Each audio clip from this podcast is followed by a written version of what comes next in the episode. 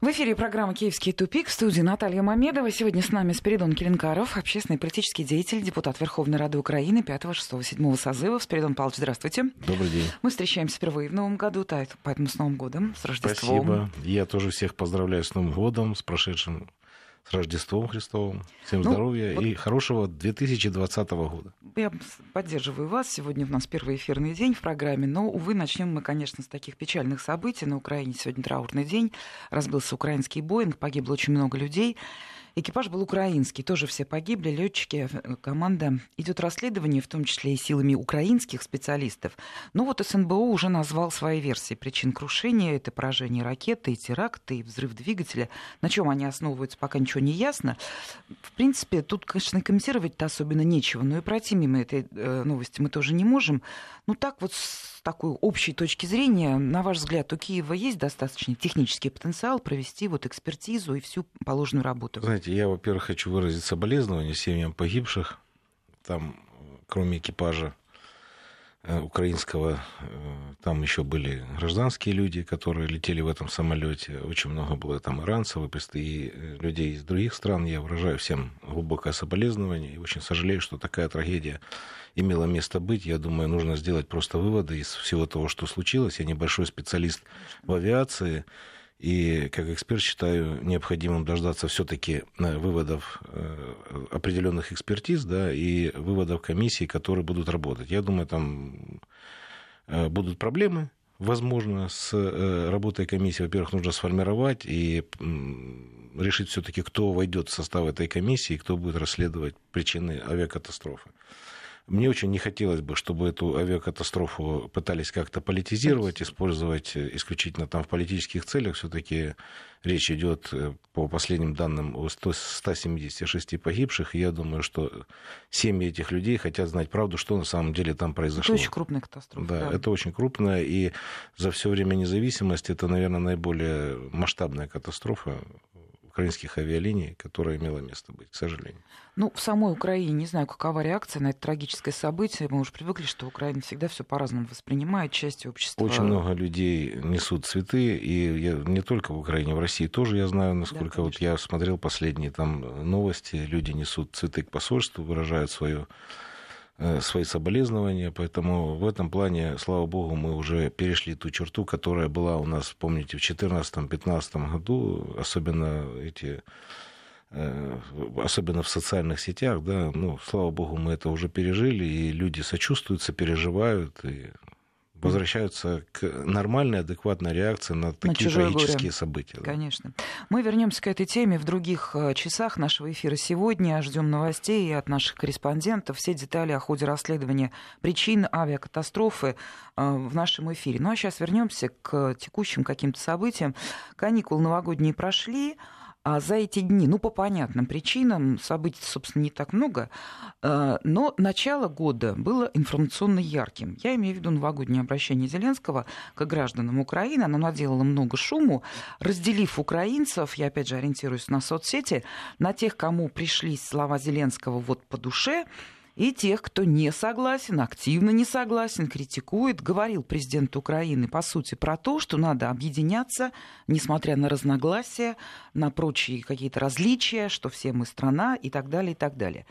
Ну и что я хочу сказать? Давайте уважать друг друга, это такой рефрен президент призвал. И вот тут же, на следующий день, факельное шествие бандеровцев. Объясните мне про эту страну ну, это Украину. Же не от него да? зависит, ну, вот, ну, понимаете? Ну, ну, вот да, вот тут, поговорите на эту тему. Да, ну как так? Давайте я, я скажу так. По форме мне очень понравилось. Если, ну просто как обыватель, да, вот человек, сидящий у телевизора, встречающий Новый год, ну, нестандартно, да, там, креативно. То ну, и слова какие. Это все, да, все, в общем-то, в целом, если подвести итоги, так сказать, вот в целом речи президента, она, конечно, объединяющая, она не воинствующая, она не направлена на то, чтобы разделять украинское общество в целом. Но если разобраться по сути того, что он сказал, особенно, знаете, большая, очень такая мощная реакция была на его слова что не имеет значения, как называется улица, какой памятник там стоит. И сразу самое все главное, кричать, а если самое эта улица главное, называется да, там, самое имени главное, Гитлера? чтобы там она была заасфальтирована и так далее. Но люди очень по-разному к этому всему относятся. Для кого-то действительно это не важно. Вот правда, это не важно. Люди,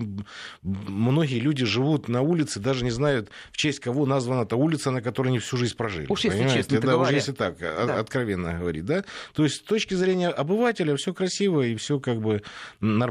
А если разобрать по сути того, что он там говорил, конечно, там очень много противоречий которые были высказаны в рамках одной речи, да, с которой э, обратился президент, ее можно, можно разобрать. И, в общем-то, знаете... Ну, не наша это задача. Да, не наша вот задача, поэтому тем более э, мы же обсуждаем новогоднюю речь президента, да. то есть фактически поздравления президента. Поэтому в целом я позитивно отношусь к тому, что, что было озвучено в целом. Не, если, скажем так, не брать там вот эти вот все моменты, связанные с против, с противоречивыми, скажем мягко, высказываниями, которые там э, были вкраплены в его речь, ну, я так смотрю по социальным сетям, в целом люди, люди положительно отнеслись к выступлению. А в целом, я думаю, люди же сравнивают с тем, с чем выходил Порошенко Конечно. к людям, и с тем, с чем выходит Зеленский. Ну, это два совершенно разных человека. Вот, э, психотип этих людей совершенно разный. Да, тот такой, знаете, агрессивный, товарищ вечно воинствующий, воюющий с Российской Федерацией до, до победного конца, мы всех победим, сколько там будем воевать до последнего украинца и так далее. То есть в этом плане определенный позитив все-таки в этом плане есть. А если подвести итоги прошлого года, то давайте посмотрим, мы на конец года все-таки вышли на определенный экономический прорыв в отношениях между Украиной и э, Россией. Да, и по... Вы про газ? Да, и про газ, и не только про газ, да, там же и э, пролонгировали на 10 лет э, договор на поставку нефти, плюс газовые контракты. Ну, вот последняя информация, которая была вроде бы на автозаз в Запорожье, это крупнейшее и единственное, пожалуй, такое крупное предприятие в Украине, ну, не считая там Кразов там и и так далее. Uh-huh.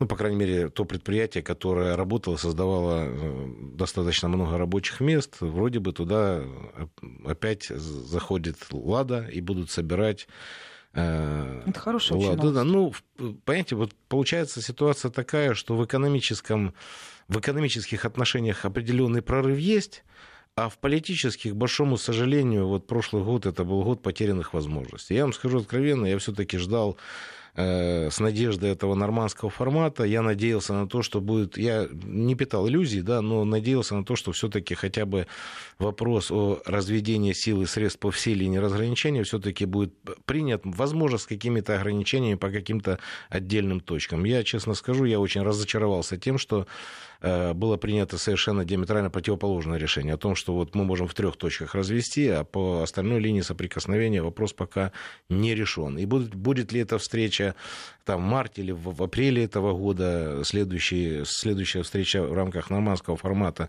э, будет ли в этом целесообразность встречаться, да, выполнят ли стороны определенные обязательства, которые э, взяли на себя в ходе переговоров, мне пока сказать очень трудно, но я, я пока в этом плане я прорывов никаких, к сожалению, не вижу. Ну, посмотрим, год только начался, мы еще поговорим. У меня как бы запланировал в плане ведения программы вот экономические вопросы, потому что год начался, и какова судьба семейных законов, и что дальше. Обязательно эти вопросы вам задам. Я бы хотела вас вернуть вот к новогодней первой неделе. Бандеровцы опять вышли на улицы Киева, факельное шествие, уж сколько критиковали это все безобразие, вот просто откровенно скажу, и не только со стороны России. Критикует и Польша, протестует Израиль, Израиль да. А, есть европейские и журналисты, и общественность, которые указывают прямо пальцем на все это. И тем не менее это происходит. Вот скажите, Спиридон Павлович, у вас была надежда, что при Зеленском этого либо не будет, либо это пройдет намного эта тише? Надежда, у меня эта надежда даже есть и сейчас. Да? Э, да, признаюсь вам честно, она у меня есть. Все-таки я вижу, что ситуация меняется, отношение ко всему тому, что происходило в Украине на протяжении последних пяти лет, меняется. Все-таки сегодня уже какой-то голос подают там и послы Польши, и послы Израиля. Да, Но они вообще каждый и год Варшаву жестко, протестуют, жестко, и все равно. Жестко раскритиковали и, и Киевский горсовет, который вывесил портрет Бандеры там на своем здании и так далее. То есть определенная, определенная реакция есть. И давайте скажем откровенно, все-таки из года в год вот, э, количество участников этих акций становится все меньше и меньше. Это Объективно. Так? Это, я да, вопрос это так. Задала. Это так. Все меньше и меньше. Ну, вы помните, да, э, эту историю, когда вот были эти акции «Нет капитуляции», да? Угу. Э, анонсировалось, там, выведут они чуть ли там не 100 тысяч человек, которые выйдут, там, и ветераны приедут и так далее. Ну, жалкие 5 тысяч человек на, на Киев. Другое дело, что у них в руках находятся средства массовой информации. Это все раскручивается, показываются нужные планы, показывается массовка, да, люди, кони, факела, все это вот так вот, это все же, ну, понимаете, имеет определенное влияние на население, безусловно.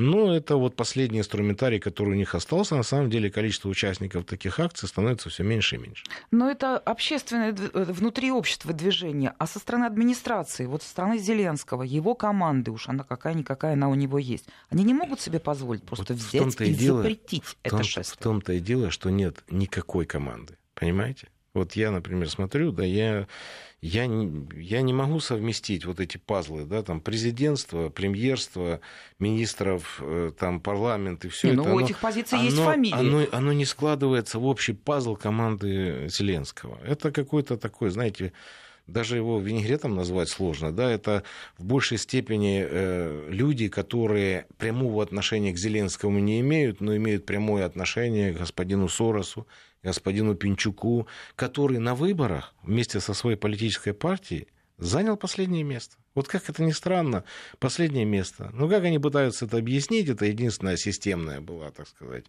э, подготовка кадров. Вот они решили там Э, ввести, так сказать, э, влить молодую кровь в большую политику в надежде на то, что это как-то там коренным образом изменит э, в целом ситуацию. Если ставить задачу перед собой разрушить все то, что было создано за последние там, 25 лет, возможно, они с этой задачей справятся. Вот разрушить они все смогут. Но нет никаких идей созидательных. Хорошо, это мы разрушили, а что мы взамен построили? Вот эта система, она, она рухнула. Уже, уже это очевидно понятно. Вы нам скажите, что вы предлагаете новое взамен на то, что мы имели. Да? То, что мы имели, нам это не нравится. Нас это не удовлетворяет. Но вы, когда это все разрушаете, вы нам хотя бы обозначите контуры, что мы будем иметь э, после того, как мы это все разрушим. Если вы говорите о том, что вы, э, вы готовы, э, так сказать, вести страну новым курсом, то этот курс должен быть четко обозначен. Люди должны понимать, куда мы идем, какие у нас цели и каким инструментарием мы хотим добиться поставленных целей. Пока ничего же этого нет. А ну, как вы объясняете пустота. себе, вот почему Польша протестует каждый год против этих факельных шествий? Ну ничего не делает. Ну, Польша так она протестует, знаете, случай. она так очень, очень интересно как-то протестует. С одной стороны заявляет, там многие, даже вот спикеры, которые приезжают там э, в Россию и выступают на, на телевидении, они же открыто говорят, да, нас устраивает такая антироссийская Украина, нас устраивает, поэтому мы готовы закрыть глаза на то, что происходит там с Бендерой с, и, и так далее. То есть ради достижения своих каких-то вот э, краткосрочной перспективе каких-то целей, они готовы закрыть глаза на вот эти все исторические факты. Мы с ними типа разберемся потом. Но тут надо тоже понимать, что вот в результате всех тех событий, которые произошли в Украине, Украина слабеет. Это тоже выгодно очень Польше. Она же может потом диктовать свои условия. Чем слабее Украина, тем проще воспользоваться ее, ее возможностями и ресурсами для, для достижения своих конкретных целей. Поэтому слабая Украина, она вполне удовлетворяет Польшу. Почему нет? Ну, они, вот, они, они двигаются в этом направлении. Ну, давайте подойдем к ресурсам. Мы весь минувший год э, много тем обсуждали. Вот сейчас как бы, да, начинается новый политический сезон, новый сезон работы и Рады, и правительства, и так далее, и так далее. Что сейчас у них вот на первом плане из тем, из дел, земельные законы доводить до ума и уже, что называется, в правоприменительную практику. Газовая тема, потому что часть контрактов заключено, а о прямых поставках пока разговор не идет. Донбасс. Хочу напомнить, что вот где-то до Нового года за несколько дней я прочитал, удивился. Вот вы говорите, команды нет, а Гончарук, глава нынешнего правительства, сказал публично, что огромная дыра в украинском бюджете, что доходная и расходная часть не сходятся просто катастрофически. Да, понятно, разрыв. если так укреплять гривну, там не дыра будет, а вот прям пропасть будет какая-то. Но они как-то это умалчивали, ну, а сейчас они что, прямо, они даже, ну, я цифры ну, не смотрите, помню, но такой... я, я даже, ну, я, я, например, честно, я не, не понимаю, зачем это нужно было делать. То есть, ну, уже люди, экономика, она уже приспособилась к курсу гривны, там, 27, там, 28 э, гривен за, за доллар, да. Если у вас появились излишки валюты, вот они у вас появились, и это влияет на э, курсовую политику, да, ну, отдайте долги, если не у вас лишние эти деньги.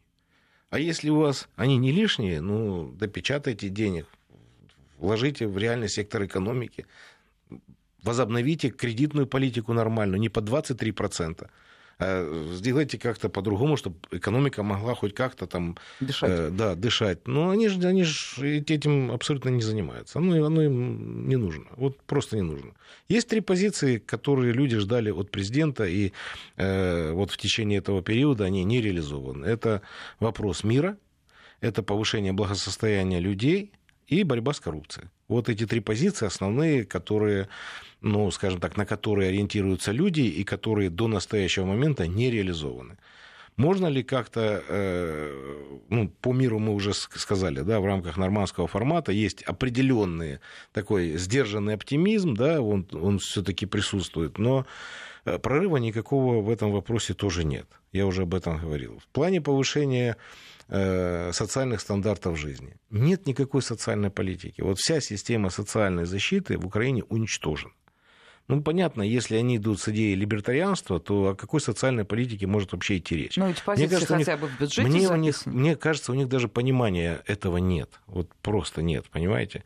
Они все, они все радуются тому, что украинцы уезжают, привозят в страну валюту, да, там работают где-то вот э, в других государствах. Ну, нам-то, нам-то рассказывали, что без виз это значит, мы будем все путешествовать, да, там, поедем в Венскую оперу, там, а и так далее. Что Батрач а получилось, что нас пустили по свету. Понимаете, это большая разница. Путешествовать и пустить по свету. Вот, когда вы пустили по свету свой собственный э, народ, вот он разъехался, не, не потому, что ему так хотелось, но что он вынужден, да, ехать, зарабатывать где-то на чужбине для того, чтобы прокормить э, свою семью. Они радуются этому, говорят, да, ну вот смотрите, у нас 12 миллиардов долларов поступило там от э, гастарбайтеров, которые э, привезли это все, скажем так, в Украину, и эти поступления гораздо выше, чем от всей там металлургической промышленности. Конечно, будут больше.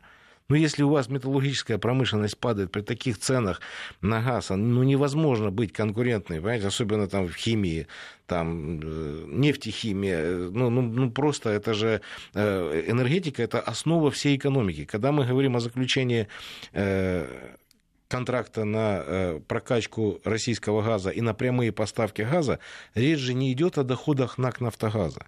Речь идет в целом об экономике, которая может получить дешевый энергетический ресурс, который входит в себестоимость любой продукции, которую мы изготовляем. Если там, допустим, э, цена упадет на 20%, это средства, которые останутся у предприятий. По самым скромным подсчетам, в результате снижения цен на энергоносители, которое запланировано да, вот в результате заключения контракта, у предприятий может остаться до 50 миллиардов гривен, да, это то, что останется, они сэкономят, скажем так, а у, у населения до 15 миллиардов гривен в результате э, того, что тарифы на газ могут быть снижены. Вопрос только в том, будут ли они снижены или нет. Ну вот по, по январю месяцу посмотрим. А курс гривны обещали, будет меняться, по-вашему? А, ну, по, по логике должны меняться. Цены падают на нефть, на газ, но никакой реакции внутри Украины нет. Если премьер-министр выступает и говорит о том, что вне зависимости от того, будет контракт или нет, цена для населения будет 8 тысяч гривен, ну тогда, простите, а какая разница населению? Будет этот контракт, не будет этого контракта, снизят там на 20% или не снизят, если премьер-министр говорит, мы установили цену для населения 8 тысяч гривен, и мы ее снижать не собираемся. То есть это как вообще? Ну, у нас рыночная экономика, или вы там пальцем в небо тычете, назначаете курс э, доллара, да, там, тарифную политику проводите. Из, из каких расчетов? Где это экономически обоснованная цена? Вот покажите, вы же нам все время говорите, цена должна быть экономически обоснованной. Ну так обоснуйте нам эту цену и покажите, почему она должна быть именно такой. Просто потому, что вы хотите за счет населения э, э, обеспечить прибыльность НАК «Нафтогаза», ну, это одна история. Тогда скажите, что вы действуете против интересов этих людей. Для чего эти структуры все созданы?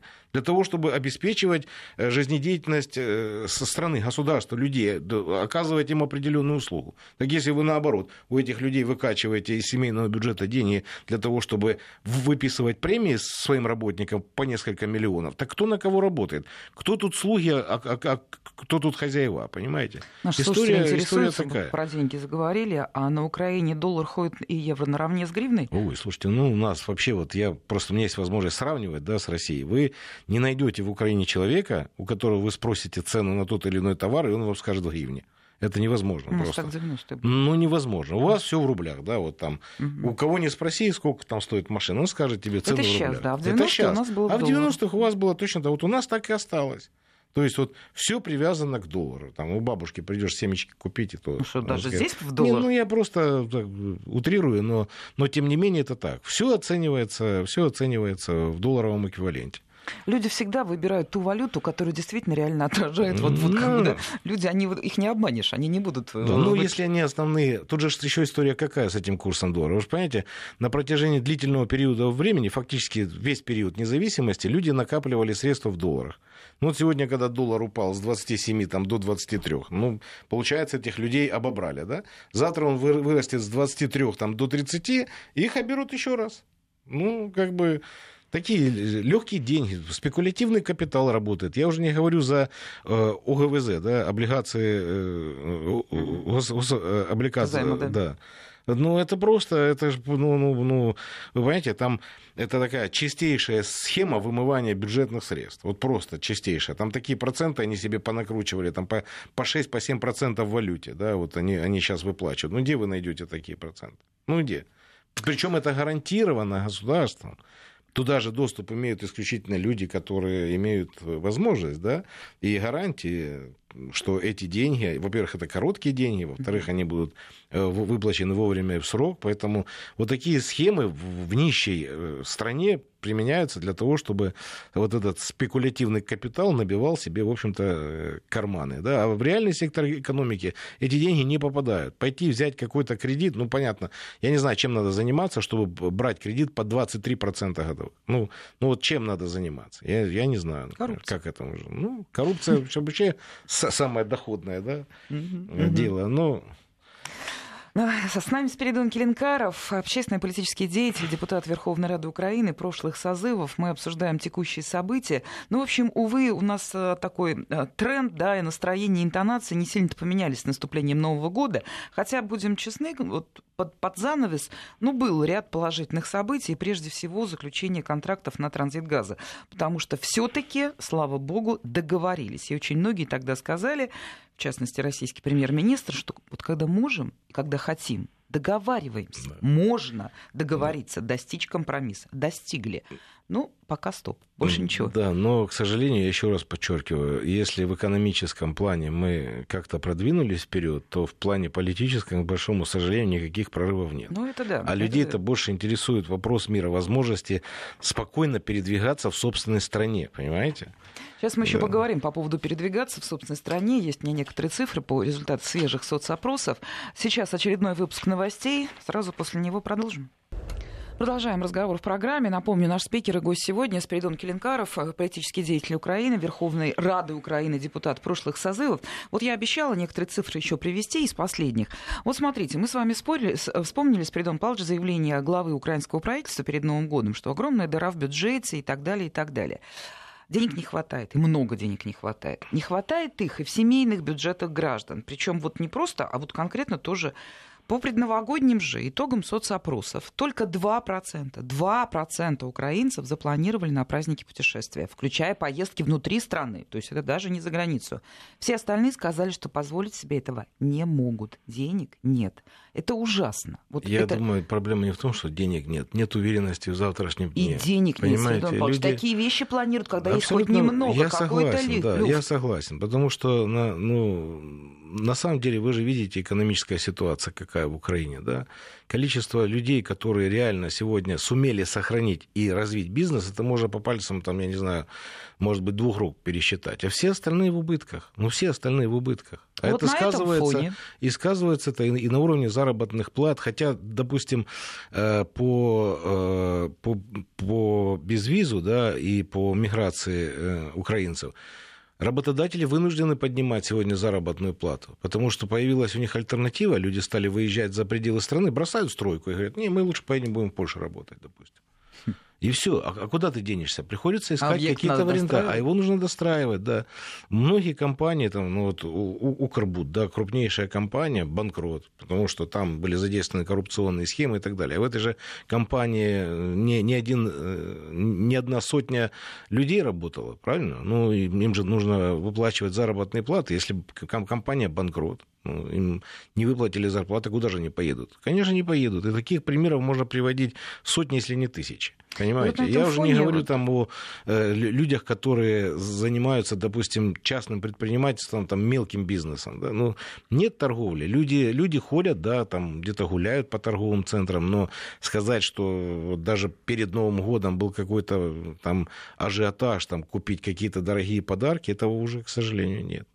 И вот на этом фоне я все пытаюсь вот этот вот момент мне меня лично это просто даже вот немного как-то оскорбляет что ли. Ну, ну посмотрите, молодой креативный лидер Владимир Зеленский, зная прекрасно все вот эти позиции про деньги, про соцопросы, понимая, как живут люди.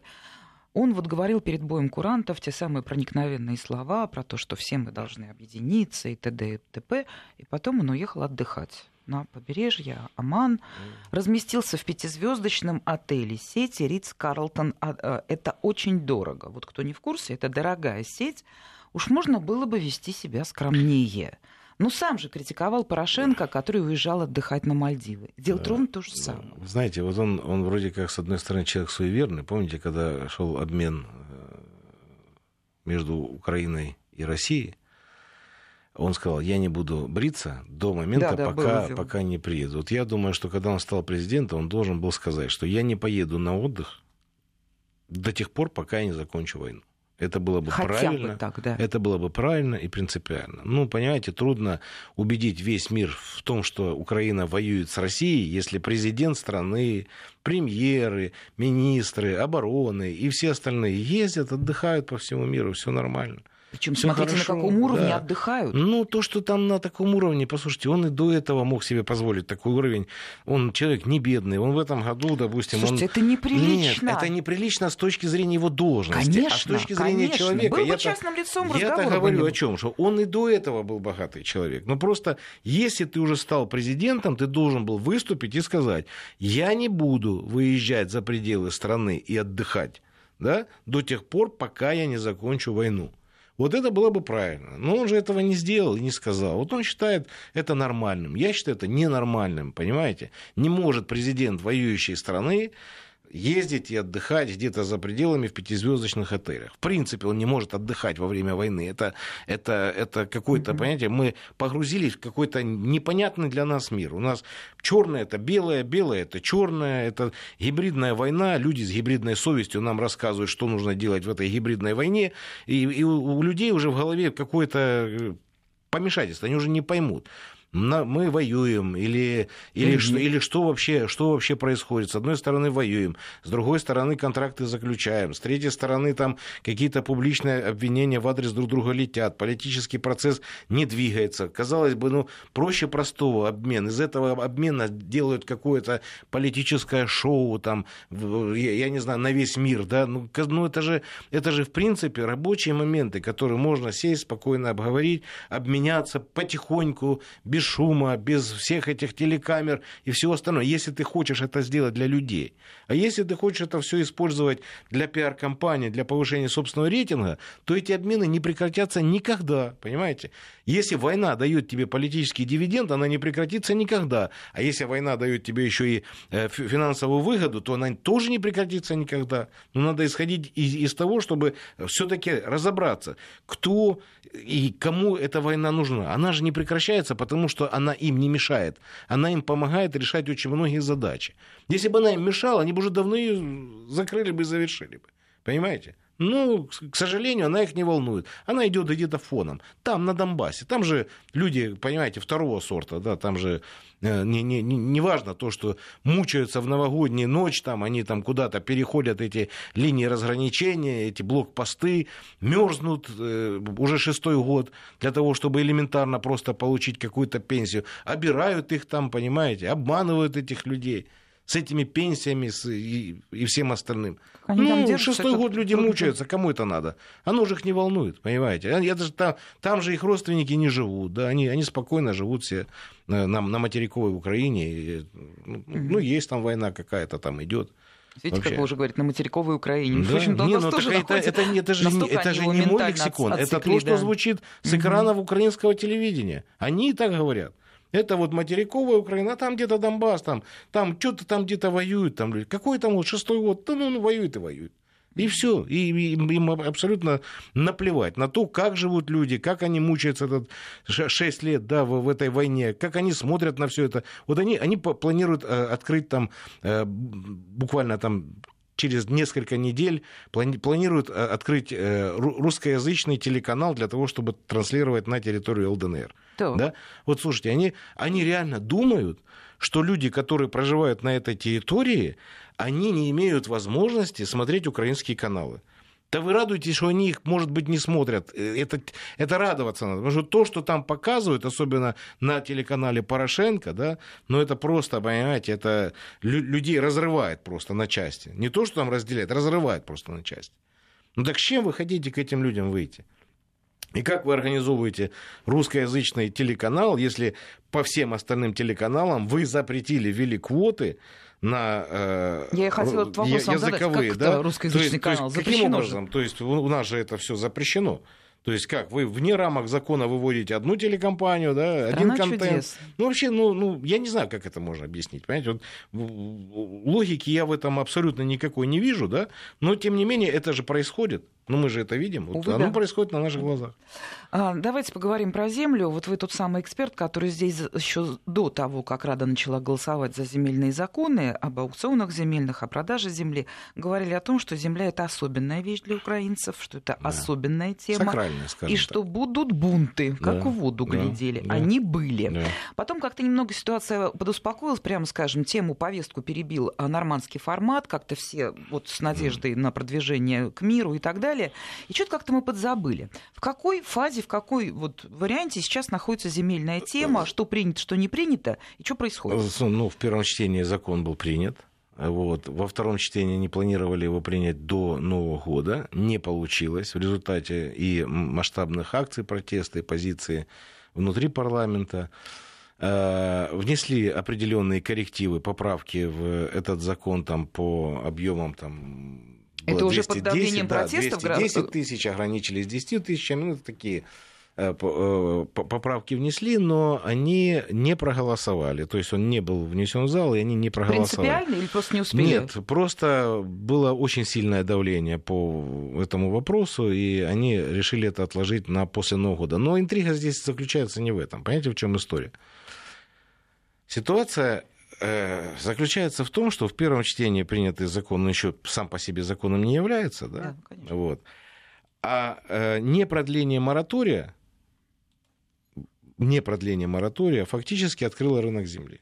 То есть, что сейчас происходит с реестрами и с этой землей, мне пока сказать сложно. Предположите. Ну, я не знаю, понимаете, потому что есть, есть люди, которые заинтересованы в том, чтобы э, определенные массивы земли оказались в их собственности. Не для того, чтобы ее обрабатывать, да, а для этого нужно э, выкупить эту землю у тех людей, э, у кого она находится в аренде. Ну, то есть угу. есть, есть определенные договора между людьми, у которых есть паи, и арендаторами этой земли. Вот сейчас вот идет борьба, мне кажется, вот, э, за то, чтобы э, вот эти э, ну, массивы давайте, буквально земли... три секунды паузы, да. сейчас продолжим. Вести ФМ. И продолжаем. Массивы да, земли. И вот эти, вот эти массивы земли сбить в определенные целостные массивы для того, чтобы в дальнейшем можно было их, в случае открытия рынка земли, их можно было уже свободно продавать. Но если это будет в 10 тысяч, виде, хоть да, оптом, ну, 10 хоть тысяч, да, называется. или сколько там они ограничатся по закону, я не знаю. Я, я считаю, что такой закон принимать нельзя. Я считаю, что он очень опасный, и он может очень плохо закончиться и для господина Зеленского, и для власти, и в целом для Украины. А почему прекратились вот протестные акции? Они набирали Они не прекратились. Нет, это, я думаю, временно. Это связано пока с тем, что мы попали в такой период, знаете, э, новогодний, да, и если кто-то думает, что эта тема сойдет на нет, вряд ли она сойдет на нет. Я думаю, после Нового года, уже когда эти праздники все у нас закончатся, и уже мы выйдем на, э, скажем так, войдем в рабочее состояние, mm-hmm. я думаю, что эти акции возобновятся, особенно э, в случае, если э, будет назначена дата внесения этого законопроекта на рассмотрение во втором чтении в парламент. Пока мы еще не знаем. Пока не даты. знаем. Я думаю, скорее всего, это будет февраль месяц, где-то середина февраля, наверное, потому что надо посмотреть там по графику, как они там работают, когда будет пленарная неделя там, угу. и посмотрим, с какой повесткой дня они выйдут на это пленарное заседание. А у вас есть надежда, что, ну мы знаем, да, что «Слуга народа» самая многочисленная фракция в Верховной Раде, и они сами могут своими силами все что угодно принять, проголосовать. У вас есть надежда, что внутри уже да. этого, так сказать, нового парламента, а, вернее, фракции, есть те, кто думает приблизительно да, как да. вы И про таких землю. очень много, на Уже... самом деле. На, таких, на самом деле, очень много. И э, в том-то и весь вопрос, что есть у них опасения, что этот законопроект может быть провален. Есть такое опасение. Но насколько оно подтвердится, тут же все зависит от того, какое давление будет оказываться на депутатов фракции «Слуга народа» для того, чтобы они поддержали это решение по о продаже земли. А будут оказывать давление, что называется, Я думаю, будут. Я думаю, будут, конечно. Я думаю, будут. Механизмов там очень много. Там все не святые люди, как оказалось. Вы же понимаете, нам всем, всем рассказывают даже новые люди. Они же, ну, это просто как детская слеза, понимаете. Они же прозрачные. Вот, посмотрите на них. Угу. Оказалось, что у них огромный шлейф там всяких историй не очень приятных. Вот. И есть инструментарий, которым можно повлиять на, на позицию этих людей. И прокуратура, и МВД, и э, антикоррупционные органы. Много там разных историй и разных их возможностей Американцы повлиять. будут додавливать земельные законы? Ну, я думаю, будут. Там же не только американцы, там и европейцы, в общем-то, принимают определенное участие в этих процессах. Для них это принципиально важный вопрос продажа земли принципиально важный вопрос. Да. Поэтому я думаю, что давить на власть будут, причем власть прекрасно понимает, что подавляющее большинство украинцев выступают против, 73%. Но, тем не менее, это их обязательство перед Международным валютным фондом, который они взяли на себя. И Международный валютный фонд им жестко диктует условия. Вы взяли на себя обязательства, вы их предложили. Кстати, они же, вы, вы их предложили, да. Вы пришли к нам за деньгами, нам, нас пытаются все время обманывать, что это вот там Международный валютный фонд там, прописывает требования определенные. Возможно, он прописывает где-то там в тени да, эти требования, но и с этими предложениями выходит украинское правительство, и вы выходите и говорите, да, мы готовы сделать вот это, повысить тарифы, там, еще там что-то, продать землю. То есть вы берете на себя определенные обязательства, идите выполняйте. Слушайте, ну вот у этих людей, которые сейчас а, ратуют за вот эту земельную реформу, за продажу и так далее, у них тоже наверняка есть свой отряд экспертов, экономистов, а, в конце концов, а, пропагандистов. Они же на украинском ТВ рассказывают Вы о понимаете? прелестях Нет, этой реформы. Смотрите, вот в краткосрочной перспективе вопрос продажи земли в позитив сыграет этой власти. Появятся реально живые деньги. Да, вот, Рынок? Ну, в, в, в краткосрочной перспективе. Что потом мы будем делать? Мы же окажемся в стране, в которой, в общем-то, эта земля уже будет не наша. И э, что будет с украинским селом? Это главный ключевой вопрос. Там определенный уклад жизни, да, связанный именно с землей, и ну, так украинцы жили всегда. Хорошо, зайдут крупные компании. Даже не важно, не надо там транснациональные. Отечественные компании зайдут крупные. И что? Их будет интересовать сельский клуб, или их будет интересовать, сколько рабочих мест у них на селе, с современной методикой обработки земли, они купят себе современные комбайны, максимум два человека. Ну, и посадят посадят на эти комбайны, и они будут только обрабатывать землю и, и поставят охрану, которая будет охранять. Это максимум все, что там будет. А куда девать это село? Значит, село будет мигрировать в города. Хорошо. А что делать с городами? А что мы можем им предложить? То есть это не, не такой простой вопрос, как кажется на самом деле. Потому что, на, что селе, простой. на селе люди выживали еще за счет э, дворового хозяйства. Да? Они там держали, там, я не знаю, курицу, корову, там, поросят и так далее. За счет чего? За счет вот этих вот э, паев, да, им давали там не деньгами, да, давали там зерном, кукурузой, там, я не знаю, пшеницей, там, все. Натуральное хозяйство. Да, нат- натуральным хозяйством жили. А самое большое количество крупного рогатого скота, как вы думаете, где? У крупных товаропроизводителей нет, оно как раз осталось на селе. Ну, все этого не будет. Хорошо, ну, будем покупать в Польше, там, допустим, там, еще где-то. Ну, а, а- а что делать с украинцами? А что делать с этим селом? То Вот. есть тут такой он очень вопрос непростой. Вот еще у меня тут вопрос, вот немножко в политику вас сворачивают тоже по земельным реформам. Вот это же, в принципе, уже многолетняя история. То есть то- то, что обсуждали эти законы, то, что говорили, надо принять, это еще при Порошенко начиналось. Ну вот сейчас пошла тема. Почему, а, ну, крупная, если судить по фракции сила, я говорю про Тимошенко, про Батькивщину, сейчас эту тему оседлала и практически главными на митингах э, она там э, речь толкает и готова возглавить движение. А что раньше-то молчал? Ну, вот Юлия, тема, Ю-. Ю- Юлия Владимировна оседлала тему тарифов. Оседлала, поскакала, поскакала и бросила. Мгм. То есть надеяться на нее оседлала. нечего. Да, ну, я, я, честно говоря, послушайте, она же, она же выступает против продажи земли только потому, что не она ее продает.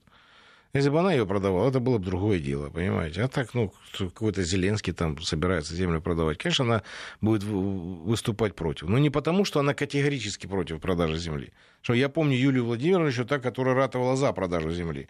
Это ж она же женщина, она себе может это позволить, понимаете?